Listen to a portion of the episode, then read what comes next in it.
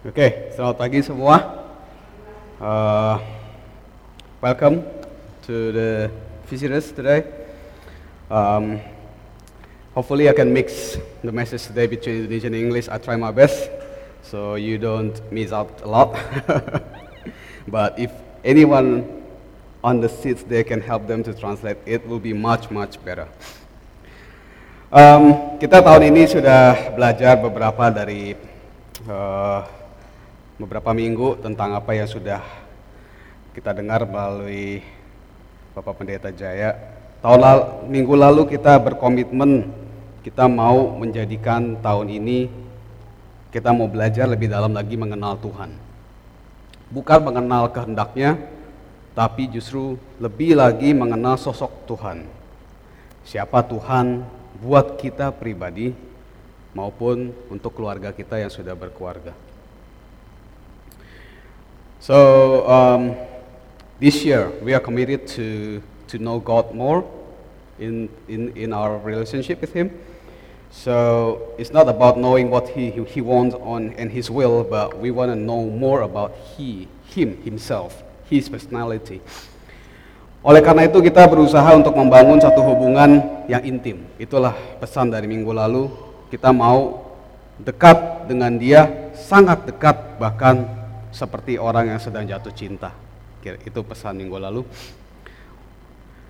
Kalau kita yang sudah berkeluarga yang uh, sudah berkeluarga lah ya, ya mungkin yang single juga mungkin pernah ngalamin yang namanya jatuh cinta. Jadi ya waktu minggu lalu diilustrasikan sebagai uh, mengenal Tuhan itu seperti orang jatuh cinta yang mau bertemu setiap hari.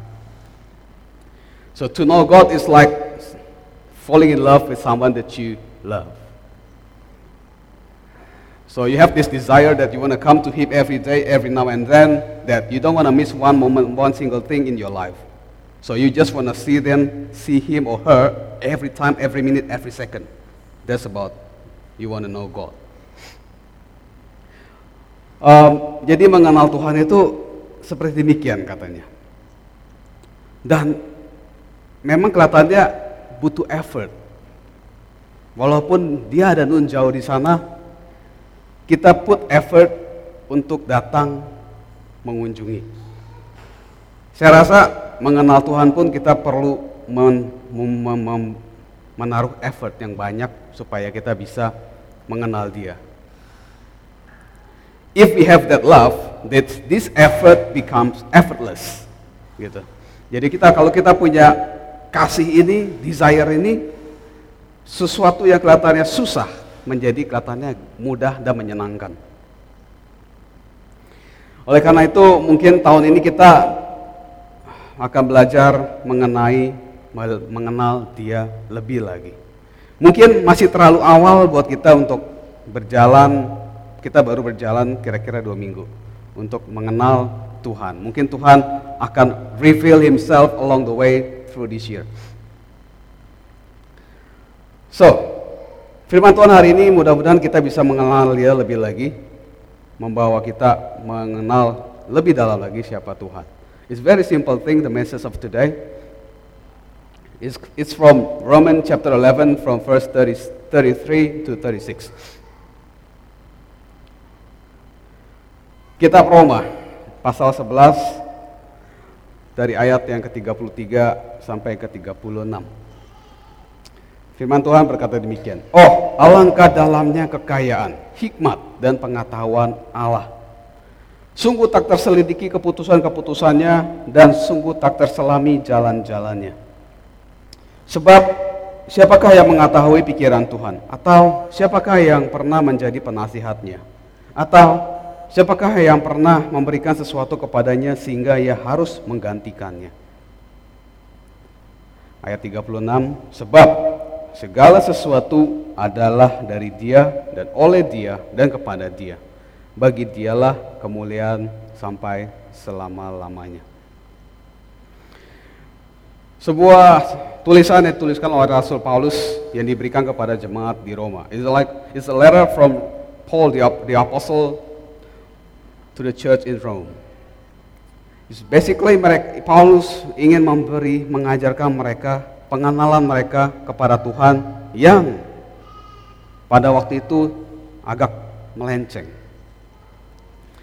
Sedikit background mengenai jemaat di Roma. Jemaat di Roma jelas ada dua kelompok. Kelompok Yahudi dan kelompok bukan Yahudi. Orang Kristen di Roma itu ada dua kelompok. Dan dua kelompok ini bertentangan dalam satu pikiran bahwa yang non-Yahudi mereka merasa sudah tidak perlu lagi hidup melakukan hukum, peraturan, kebiasaan, adat orang Yahudi. Tapi orang Yahudi yang sudah diselamatkan mereka merasa, ah kita masih terus perlu melakukan kebiasaan adat-adat orang Yahudi. So basically in Rome there are two groups of Christian, Christians. First Jews, Christian, and the second one is non-Jews. They have a big um, argument about one thing, about the Jewish tradition. The non Christians Jews think that they don't have to do the Jewish traditions anymore, whilst the other still think they have to. And then mereka terus berargumentasi di dalam jelas di dalam kebenaran. Jews, orang Yahudi, mereka akan berpegang pada Taurat tidak salah dan orang Kristen non Yahudi mereka berpegang pada kasih karunia Tuhan, keselamatan Tuhan. Tidak ada yang salah. Tapi Paulus memberitahu mereka bahwa mereka semua itu sama. Di mata Tuhan, you, whether you are Jews, you are non-Jews, you are Chinese, you are Indonesian, or whatever you are, whoever you are, in front of God you are the same. Basically, kita are, we are His creation. Doesn't matter kita berasal dari mana. Oleh karena itu, Paulus begitu detail dan menjelaskan tentang bagaimana cara Tuhan menyelamatkan, bagaimana tentang dosa, bagaimana tentang justification, righteousness kepada mereka.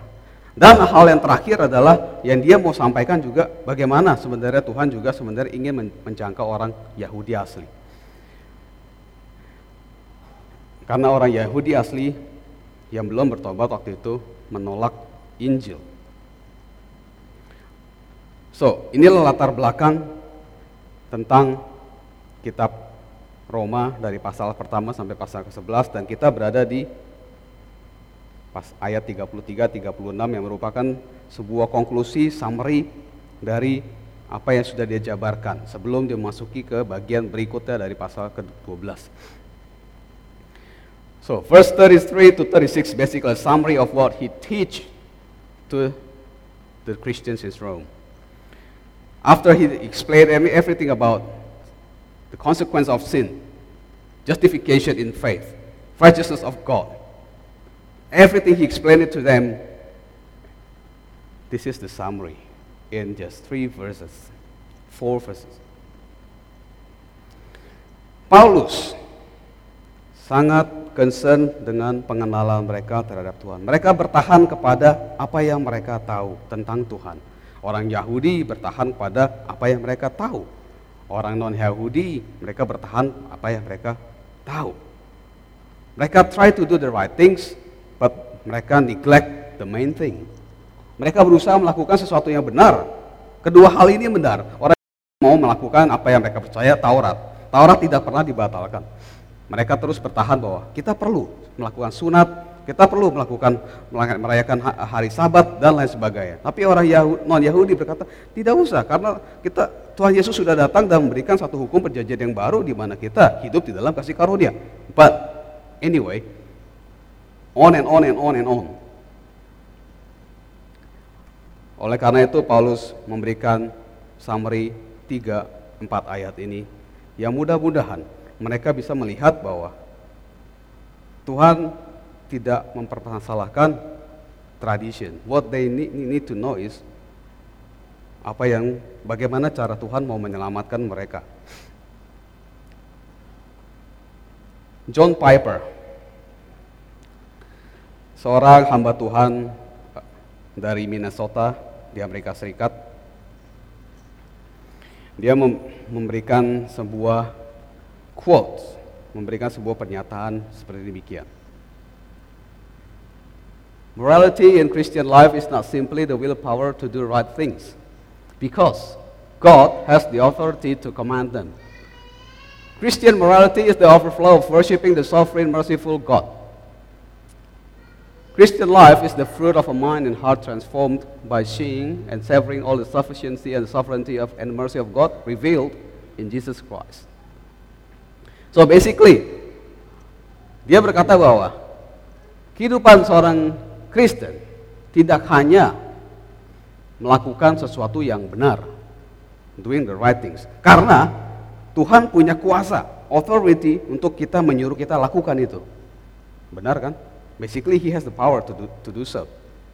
But Christian morality adalah adalah sebuah overflow, sesuatu yang keluar penyembahan kepada Tuhan yang begitu besar dan maha pengampun. Kehidupan seorang Kristen adalah hasil atau buah dari pikiran dan jiwa yang berubah karena melalui melihat dan merasakan kebaikan kemurahan, kemaha besaran Tuhan yang di, dinyatakan melalui Yesus Kristus. Kalau kita belajar, kita baca terus Alkitab, terutama kitab-kitab dari Rasul Paulus. Rasul Paulus banyak sekali menekankan tentang kita mengenal Tuhan, mengenal Tuhan. Kenallah Dia. Dapat uh, Tuhan akan membukakan rahasianya melalui Kristus.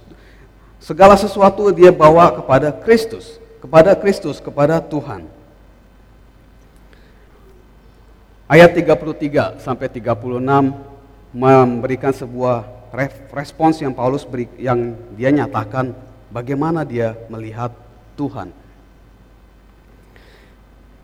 Verse 36, 33 start with the expression of Paul was amazed. Paul, Paulus sangat terkagum. Dia bukan seperti pernyataan yang kita sebagai orang Indonesia tuh um, kata oh ini itu suka mempunyai arti yang berbeda. Uh, kadang oh itu oh gitu bisa. Ya udah oh artinya so so what gitu. Atau um, just simply oh ya udahlah Kadang kita, oh, so it's like an expression of amazement. Paulus membuka dengan sebuah pernyataan, oh, alangkah dalamnya. Oh, the depth of the riches, bla bla bla. Itu yang dia mulai dari Paulus. Paul starts verse 33 with his expression about God. Dia terkagum-kagum akan betapa Tuhan itu begitu dalam. Indescribably deep. Harus kita akui bahwa Tuhan itu memang sangat dalam. Dia itu jauh melebihi apa yang pernah kita bayangkan, jauh melebihi apa yang pernah kita pikirkan, dan jauh melebihi dari kemampuan kita. So God is basically beyond our comprehension, is beyond what we can think of, what beyond what we can, we are able to do, everything. He's beyond us. Dan kedalamannya itu sangat dalam dan tidak bisa diukur. Kita we can't say how deep it is. Is it 10 meters, 20 meters, 100 meters, 1 kilometers, 100 kilometers? Doesn't really matter. It's very deep that we can't measure it off. Tapi satu hal Paulus, one thing Paul encouraged the, the, the Christian, one thing he says in Ephesians 3:18 dalam Efesus 3:18 dia berkata bahwa aku berdoa supaya kamu bersama-sama dengan segala orang kudus dapat memahami betapa lebarnya dan panjangnya dan tingginya dan dalamnya kasih Kristus. Tapi Paulus tahu walaupun begitu dalam dia terus dia berdoa supaya kita bersama-sama sebagai orang Kristen supaya kita bisa memahami dia. Dia yang begitu dalam, begitu lebar, begitu tinggi kita bisa memahami dia. Saya teringat sebuah lagu. There's a song, there's a hymn that says everything about this, how deep God is. Dengan judulnya I Stand in Awe. Mungkin kita tahu lah ya. This is an old song. Liriknya is very beautiful and very meaningful. Like dia bilang begini, You are beautiful beyond description. Too marvelous for words. Too wonderful for comprehension like nothing ever seen or heard. Who can grasp your infinite wisdom? Who can fathom the depth of your love? You are beautiful beyond description, majesty enthroned above. Jadi dia itu beyond kita punya comprehension, beyond kita punya akal kita sometimes untuk comprehend di dalam pikiran kita, oh God, how can I understand this? Sometimes kita come into that kind keadaan, situation. Yet too marvelous for words. We can, we can write very good things about him. We can say of good praise about him. But nothing, is, he's basically too marvelous for words. Dia, dia lebih indah dari perkataan. Bahkan too wonderful for comprehension, like never ever seen or heard. Sesuatu yang tidak pernah kita bayangkan atau kita pernah dengar. Siapa yang bisa menangkap hikmatnya dia yang tidak terselami, yang begitu dalam? Siapa yang bisa menggagalkan kedalaman kasihnya? He is basically beautiful beyond description. Majesty enthroned above. Kedalamannya menyatakan ketidakterbatasannya. Paulus di dalam tiga kata ini, oh alangkah dalamnya. Dia menyatakan bahwa ketidakterbatasannya Tuhan, the infinite God. He is infinite, but we are finite. Tuhan itu tidak terbatas, kita sangat terbatas. Karena ketidakterbatasan Tuhan, akan ada selalu hal-hal yang di luar jangkauan hal-hal yang tersembunyi di luar kemampuan kita. Oleh karena itu kita akan selalu melihat dan belajar sesuatu yang baru tentang Tuhan. Saya berani katakan di sini bahwa every single of us experience new things about God. Tidak pernah sesuatu yang pernah terjadi and then kita oh Tuhan ini tidak pernah terjadi Oh, kenapa kamu begitu? Kita akan selalu alami hal yang baru. We always will we will always experience a new thing in God about him. Oleh karena itu, perjalanan kita mengenal Tuhan basically is a lifelong journey. Perjalanan seumur hidup kita. Kita nggak pernah bisa bilang I know enough, I have enough, I don't need to learn more about you God. Setelah ekspresinya dia tentang Tuhan, kekagumannya dia tentang Tuhan. Ada tiga hal yang Paulus katakan dia kagum akan kedalaman atau kekayaan yang begitu besar itu kekayaannya dia, hikmat dan pengetahuannya Tuhan. He is a full of resource, his richness, his knowledge, his wisdom. Kekayaan Tuhan kita sering dengar we know this that he has everything he owns everything Mazmur 24 ayat 1 berkata bahwa Mazmur Daud Tuhanlah yang empunya bumi serta segala isinya dan dunia serta yang diam di dalamnya. Bumi dan segala isinya dan semua yang diam di dalamnya. So he has this world and everything in it, he owns it. Kemudian di ulangan 10 ayat 14 kemudian lanjutkan berkata demikian. Sesungguhnya Tuhan Allahmu yang empunya langit, bahkan langit yang mengatasi segala langit dan bumi dengan segala isinya. Segala kekayaan itu milik Tuhan. Bahkan di kitab ulangan berkata, segala langit yang mengatasi langit di luar dari bumi ini, jagat raya ini punyanya dia.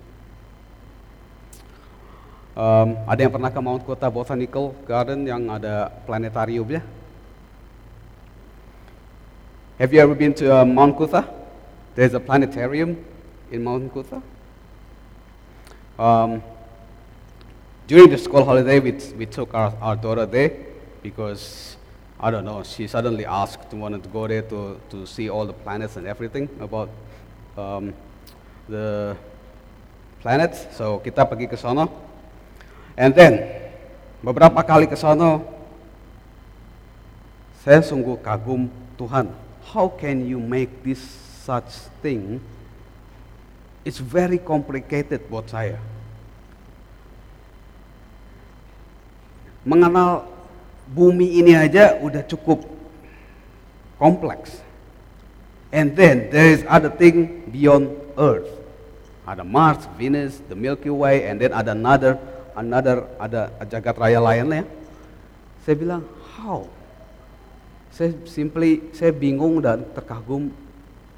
Well, basically, saya hanya bilang, you are amazing. God, you are amazing. You are, you create this universe. It's beyond my comprehension. It's beyond what I can think of. Beyond my, oh, my brain. Tuhan itu sungguh luar biasa. Kekayaannya, the richness. He, dia semuanya punya. The richest man in the world is not Bill Gates. The richest man in the world is not Warren Buffett. I think the richest man in the world is King Solomon. Raja Salomo, I think saya merasa orang paling kaya di dunia yang pernah hidup adalah Raja Salomo. Even Raja Salomo itu adalah orang yang paling kaya, but compare kepada Tuhan, dia still nothing. Saking kayanya Tuhan itu. Oleh karena itu, dia bilang, oh betapa dalamnya kekayaan. And then dia lanjutkan kembali, lanjutkan Paulus lanjutkan hikmat dan pengetahuan, wisdom and knowledge. Wisdom and knowledge in the Bible is always used interchangeably. Jadi suka bergantian. Sometimes menulisnya wisdom, sometimes knowledge. We know one jargon, one quote that it says, knowledge is power. Kita tahu kan, kita pernah dengar bahwa knowledge is power. Siapa yang setuju bahwa knowledge is power? So when you have the knowledge, you have the power. This statement I don't think is complete. It depends. Who has the knowledge how can this person who has the knowledge apply the knowledge so it can be power? Otherwise, kamu kita kalau berikan sebuah knowledge kepada anak kecil, it becomes nothing anak kecil. It's nggak jadi power apa-apa. Can we imagine there's, there's a knowledge, say, like say there's a, a secret, very secret, very powerful weapon that America is building now, and then suddenly the secret comes to the little kid. Would this knowledge become a power for this little kid? Little kid? No, it becomes nothing. But Tuhan itu punya knowledge dan He is very powerful. Karena dia punya knowledge, dia tahu tentang fact, but dia know how to use it. Oleh karena itu dia punya wisdom, dia punya hikmat yang sangat dalam. Dia tuh maha tahu dan maha bijak. Just one verse from Paul, pasal 30, ayat 33. Paulus sudah menyatakan begitu banyak tentang Tuhan. Oh, alangkah dalamnya kekayaan, hikmat, dan pengetahuan.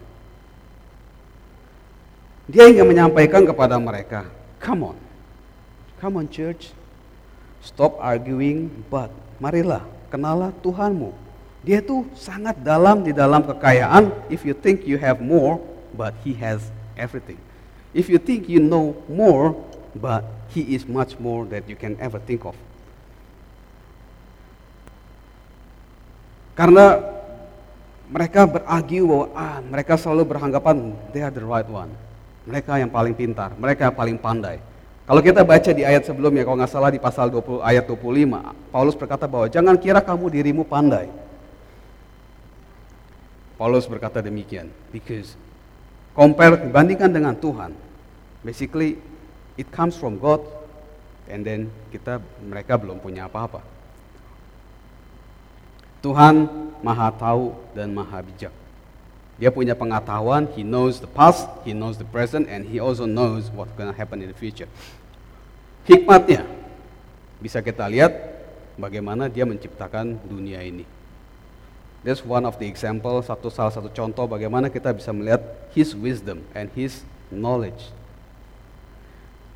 Bagaimana dia bisa menciptakan bumi begitu pasnya jaraknya antara bumi dengan matahari yang tidak terlalu jauh dan tidak terlalu dekat.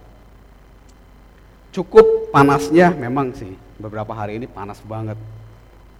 Thank you Goldie. Ya, kita survive karena cooler dari pinjaman kalian. Oh, kalau kita wow, kita bisa tidur di mall. Um, Tuhan menaruh bumi itu letaknya pas. Bayangkan kalau terlalu dekat. Saya rasa suhunya nggak seperti demikian. Kita mungkin tidak akan rasakan terlalu panas. But apparently ya, saya baru tahu apparently summer in India. I was, I was just told by my friend that they can experience 50 degrees in Celsius in India. 50 derajat di India. Oh, can't imagine to live in that area.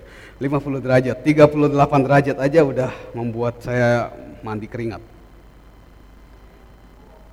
Itu baru hanya sekedar bumi. Kemudian bagaimana dia mengatur tata surya, mengatur jagat raya, the Milky Way. Saya bilang, oh, saya bilang, oh, sungguh hikmatmu. And then, bagaimana dia bisa mengatur gravitasi jatuh, begitu. And then, segala fisik science yang terjadi di dunia ini bisa work very well, so kita bisa live in this world, on the earth, gitu loh. Dia, dia punya hikmat, it's like crazy, saya bilang. Luar biasa. Kemudian dilanjutkan ke pasal ayat 33 lanjutnya adalah sungguh tak terselidiki keputusan-keputusannya dan sungguh tak terselami jalan-jalannya. Ini sebuah pertanyaan yang sering kita tanyakan dalam diri kita. Kita suka bertanya, why God? Why? Why you want this to happen? Why this is happening? And etc. Is it really your will? Is it really you? Memang kadangkala kita tidak bisa tahu. Kadangkala kita sering tidak mengenal atau bahkan sometimes kita berasa di dalam suatu ruangan yang gelap, kita berasa, oh apa benar? Gitu. Engkau itu begitu. Ada satu kata yang menarik dari pernyataan Paulus ini, yaitu tentang kata tidak terselami. Unsearchable. Satu kata yang tidak yang kita sering dengar, tapi begitu saya coba lihat dalam bahasa Yunaninya yang berkata bahwa anexiostiastos artinya untraceable Waktu saya temukan kata ini, tidak terselami mungkin buat kita, kita bisa lah mengerti. Tidak terselami, unsearchable is basically we can't understand him enough. Tapi dalam bahasa aslinya, in the original, the origin word from Greece word, the Greek, it says basically untraceable. Untraceable artinya kita nggak bisa mengikuti dia, dia tidak meninggalkan jejak. Pada waktu dia berjalan, and he's untraceable. Dia nggak meninggalkan, he doesn't leave footprints. Ini sangat menarik Tuhan ini bahwa come Paulus ini berkata bahwa come Paul says that God is untraceable. He doesn't leave footprints when he walks. Saya terus berpikir-berpikir apa yang sebenarnya siap kenapa Tuhan kau tidak meninggalkan footprints How come you just don't leave footprints? So, karena dia bilang, come, follow me. Ikutlah aku. But then you doesn't leave footprints, so we can follow you. One thing we can learn maybe, satu hal yang saya berusaha comprehend this is one thing. Dia nggak mau kita leave footprints, so we can follow him from a distance. Footprints means jejak. Dia mungkin Tuhan sudah dari sana, kita hanya mengikuti jejaknya aja dari kejauhan. So, he wants us to follow him closely. Supaya kita nggak ketinggalan. One thing, foot doesn't leave a footprint so we can follow him closely, dekat sekali. Secondly, footprints ditinggalkan supaya dia tidak biasanya orang meninggalkan jejak tanda supaya tidak tersesat. Dia akan kembali lagi ke jalan itu. But God, Tuhan tidak akan pernah kembali ke jalan yang pernah dia lalui. Dia akan selalu punya jalan yang baru, dia akan terus moving forward and progressing. Dia nggak pernah moving backward. Dia akan terus maju berjalan. Footprints artinya dia bisa berjalan, oh saya mundur. But God doesn't leave footprints, He will keep walking forward. He keep progressing. Yang ketiga, yang saya coba belajar bahwa Tuhan tidak meninggalkan footprints ternyata adalah dia punya banyak cara, dia punya banyak jalan yang apparently dia selalu punya. He always has ways. Di Alkitab kita ditulis jalan-jalan, bukan satu, jalan, tapi jalan-jalan. In the Bible it says ways, not way, but ways. Banyak jalan, banyak cara. Tuhan memang very resourceful. Dia punya banyak jalan, banyak cara. Dalam hal ini dia berbicara tentang Paulus berbicara tentang keselamatan orang Yahudi. Banyak orang berpikir bahwa ah, orang Yahudi sudah impossible untuk diselamatkan. Orang Yahudi rasanya sudah terbuang dari keselamatan yang Tuhan sudah desain untuk mereka. But Paulus berkata bahwa alangkah dalam hikmatmu dan pengetahuanmu dan pikiranmu, jalan-jalanmu, keputusanmu tidak terselami. Dia mau mengatakan pada kita, mereka di sana, bukan kita, pada mereka di sana bahwa Tuhan punya jalan untuk menyelamatkan orang Yahudi. Until this time kita tahu bahwa orang Yahudi masih menunggu kedatangan Mesias. But Paulus dengan yakin dengan imannya percaya bahwa God has a way to save the Israel. So, apa artinya untuk kita?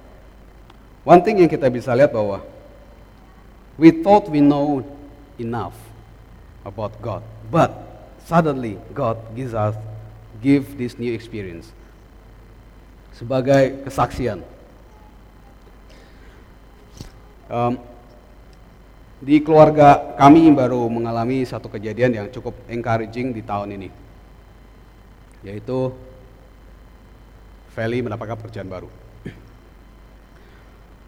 So in our family, in this early year, basically we have experienced something very encouraging from God, which is uh, my wife got a new job.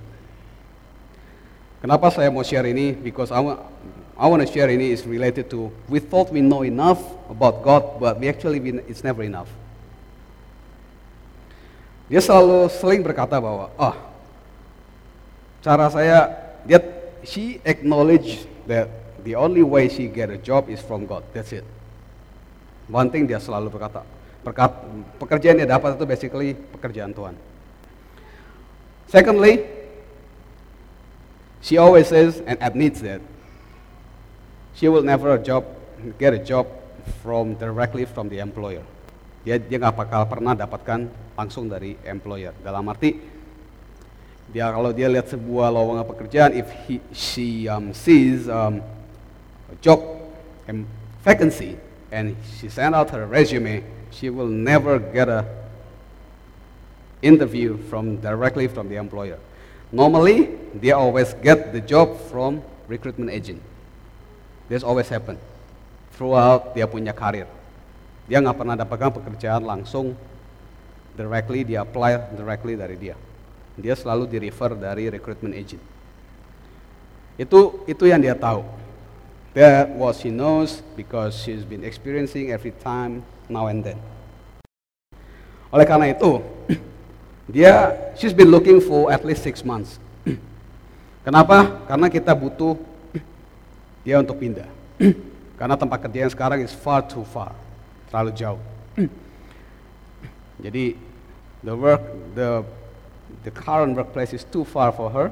It takes one hour to go back to, to go to work and then one hour to come back to go home. Dia nggak drive, kita tahu lah ya, dia nggak drive, dia nggak nyetir. so she catches train and bus every day. one hour go and one hour go home. Come back, deh, go and from work. Oleh karena itu, kita merasa, ah, I think it's about time perlu mencari pekerjaan baru mencari, mencari, mencari, mencari, mencari, ada interview, and then nggak dapat. Terus ketemu agent. dia sebenarnya agak malas ketemu agent karena dia sedang bekerja. Dia bekerja, dia tidak mau. Kadang agent itu datang hanya untuk ketemu, get your profile, put it into your database, the database and everything, and then dia harus istilahnya tempat dia bekerja kehilangan dua jam dari waktunya dia seharusnya dia bisa yang menjadi komitmennya di, di kantor.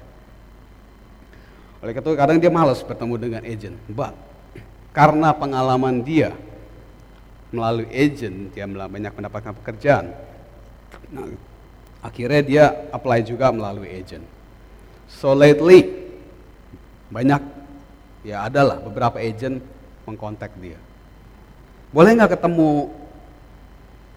Can we? So lately, many recruitment agents called her to arrange for an interview, everything, blah blah blah. Dan ya akhirnya dia datang. Dia datang ketemu. And just during the school holiday, the Christmas and New Year period, she arranged one, she had two interviews with agency.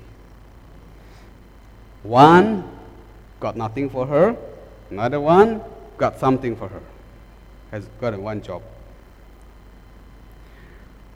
But it's 12 months contract. Jadi she's currently in a permanent role, it's not a contract. Jadi dia mau di forward, the agent ask her whether they can forward her resume for this kind of role. 12 bulan kontrak. Akhirnya Feli bilang, Oke, okay, kalau 12 bulan dia mau dia mau lakukan itu. Tapi setelah itu, suddenly sambil menunggu jawaban dari employer itu yang 12 bulan kontrak itu, suddenly hanya waktu dalam waktu 24 jam ada telepon. So in between dia punya waiting, she's waiting for the response from the employer to get her for, to come for the interview. There was a call, ada telepon, from her ex-colleague dari tempat teman kerja yang dulu. She knows these people before our first daughter born. So, my daughter is five years old, my, second, my son is three years, so eight years. 8 tahun tidak pernah bertemu.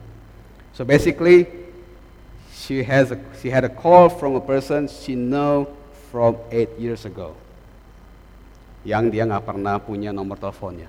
She lost contact with them. Suddenly dia dapat telepon dari dia mereka. Dia bertanya, "Hey, we have a job for you." But it's a part-time job, tiga hari. It's a three days part-time role. And then kita berdiskusi sebentar. No, I don't think we we we can because kita udah decide has to be a permanent, at least full time. Akhirnya dia bilang, oh sorry, uh, kita nggak, uh, dia nggak bisa ambil this role karena dia looking for full time Monday to Friday. Ya udah, itu sekitar jam siang-siang. It was during mid, a midday. Dia dia telepon mereka, dia telepon kembali balik. Terus and then orang yang telepon ini teman koliknya dulu, waktu dia mau telepon balik, ternyata koliknya lagi busy, akhirnya dia berbicara sama employer ya, which is bosnya, yang memang yang memutuskan.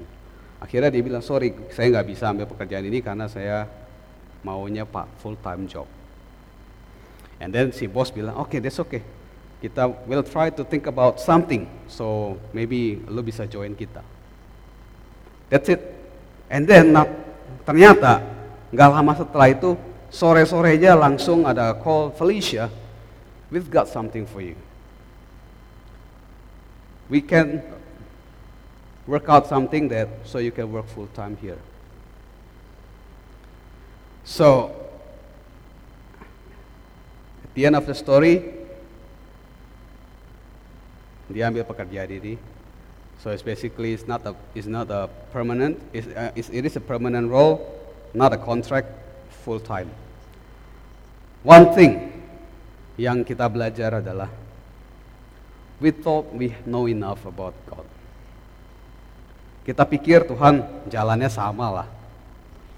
Kita kita udah melihat sebuah titik-titik terang bahwa dia akan dapat interview dari sebuah perusahaan uh, is a national uh, national uh, scale ya, perusahaan yang cukup oke okay lah.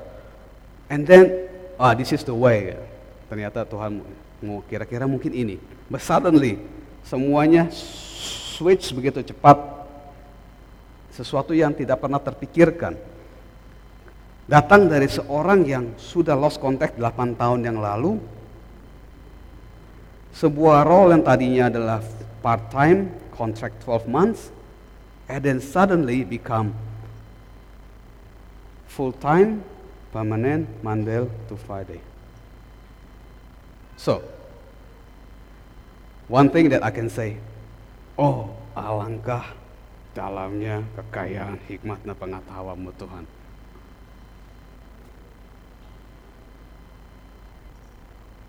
Dia pikir dia had no enough.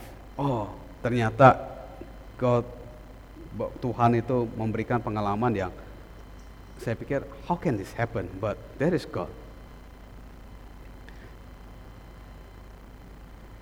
Yesaya 55 ayat 8 dan 9. Sebab rancanganku adalah bukanlah rancanganmu dan jalanku bukanlah jalanmu. Demikianlah firman Tuhan. Seperti tingginya langit dari bumi, demikianlah tingginya jalanku dari jalanmu, rancanganku dari rancanganmu. Dari pasal 33 lanjut ke pasal 3, ayat 33 ke ayat 34 35. Siapakah yang mengetahui pikiran Tuhan yang pernah menjadi penasihatnya?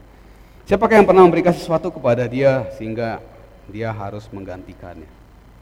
Jelas verse 34 35 is not a question. Is it right? Ini adalah sebuah pertanyaan retorika yang tidak perlu dijawab. Jawabannya jelas. The answer is no one. Siapa yang bisa mengetahui pikiran Tuhan yang pernah menjadi penasihatnya? Tidak ada yang pernah bisa menjadi penasihatnya. Siapa yang bisa memberikan sesuatu kepada dia sehingga kita dia harus menggantikannya? Tidak ada.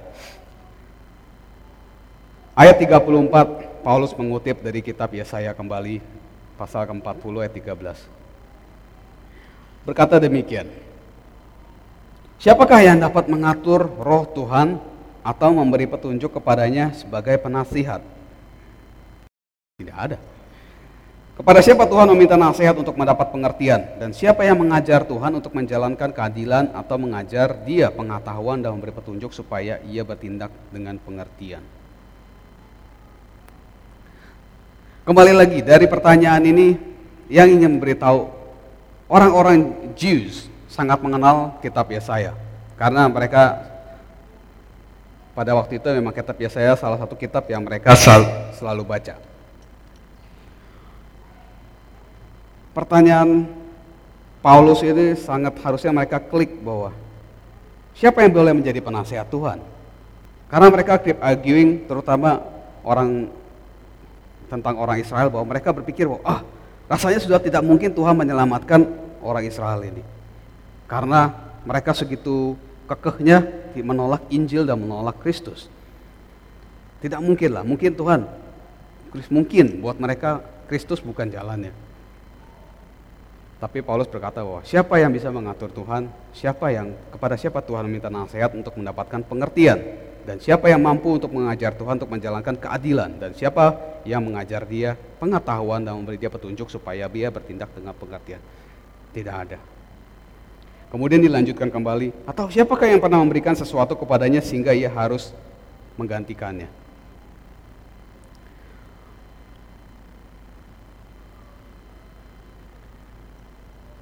pertanyaan yang juga sangat saya bilang pertanyaan yang sangat menohok.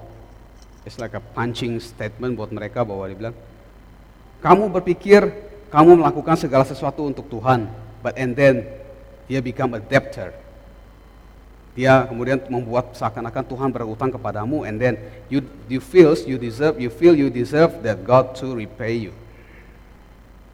Tapi Tuhan Paulus bilang, no, enggak seperti itu. Dr. R.A. Tori. Seorang penginjil, hamba Tuhan, pengajar, dan penulis. Yang berasal dari Amerika Serikat.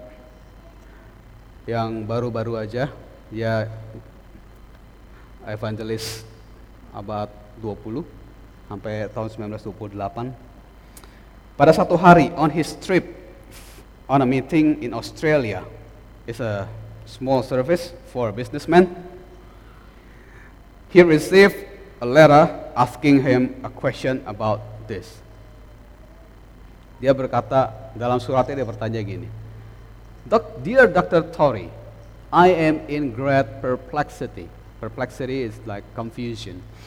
I have been praying for a long time for something that I am confident in according to God's will, but I do not get it. I've been a member of, of the Presbyterian Church for 30 years, and I have tried to be a consistent one all the time.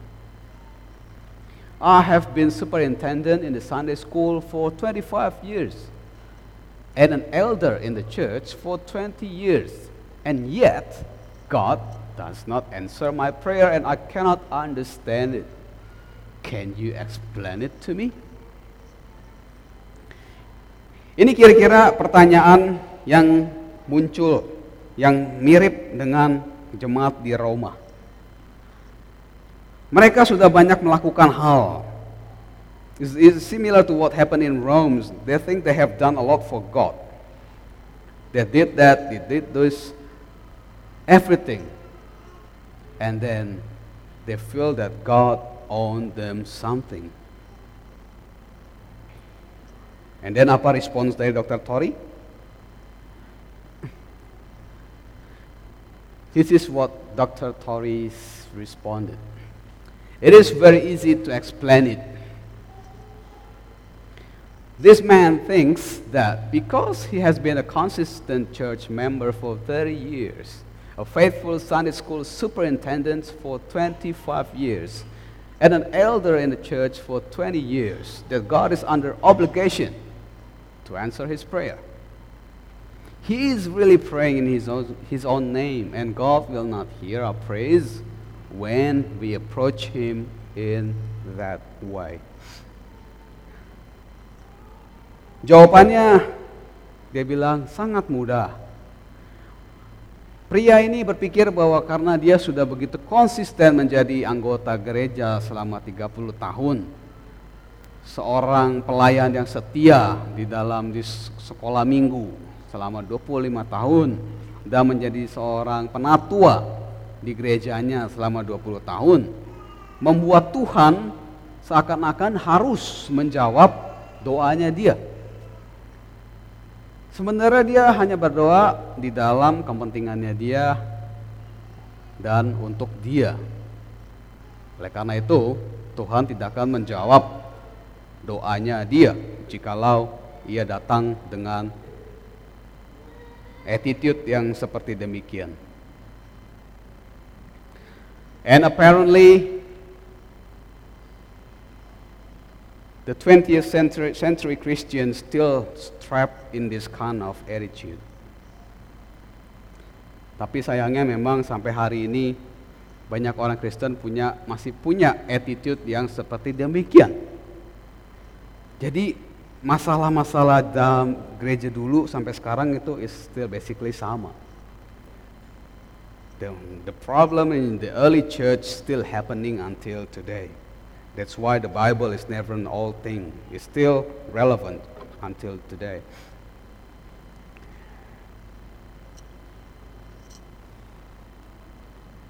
Kemudian dia tutup dengan ayat 36.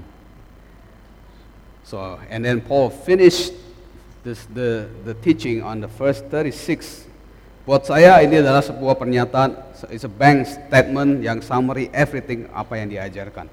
It is like a summary for everything that he is teaching. Ayat 36, sebab segala sesuatu adalah dari dia, dan oleh dia, dan kepada dia. For all things are of him, and through him, and to him. For him, God, for him all the glory, amin. Bagi dialah kemuliaan sampai selama-lamanya.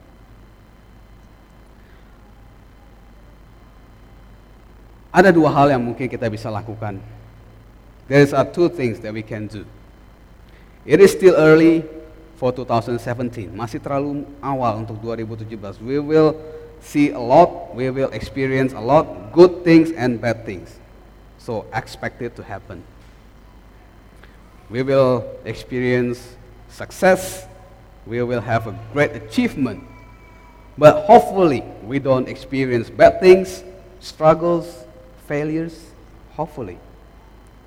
But when it happens, from this verse, remember these two things. Ingatlah dua hal ini. Satu adalah be humble in front of God. Humble ourselves. Tetaplah rendah hati di dalam segala achievement kesuksesan kita. Pada saat itu terjadi, always humble and remember that everything, all things is of God and through Him and to Him. Secondly, when we are experiencing bad times, struggles, failures, keep depending on Him. Teruslah bergantung kepada Dia, berharap kepada Dia. Karena punya segala kekayaan, hikmat, dan pengetahuan. Sebagai penutup, saya akan merephrase kembali ayat 33 sampai 36. Berkata demikian. Segala sesuatu adalah dari dia dan oleh dia. Maka tidak ada seorang pun yang memberikan sesuatu kepada Tuhan membuat dia berhutang dan tidak ada seorang pun yang menasihati Tuhan bagaimana dia melakukan sesuatu. Oleh karena keputusan-keputusannya dan jalan-jalannya tidak terselidiki dan tidak terselami. Maka dari itu kita perlu memberikan kemuliaan kepada Tuhan dan bersyukur dan tetap bergantung di dalam dia. Marilah kita tundukkan kepala kita mau berdoa.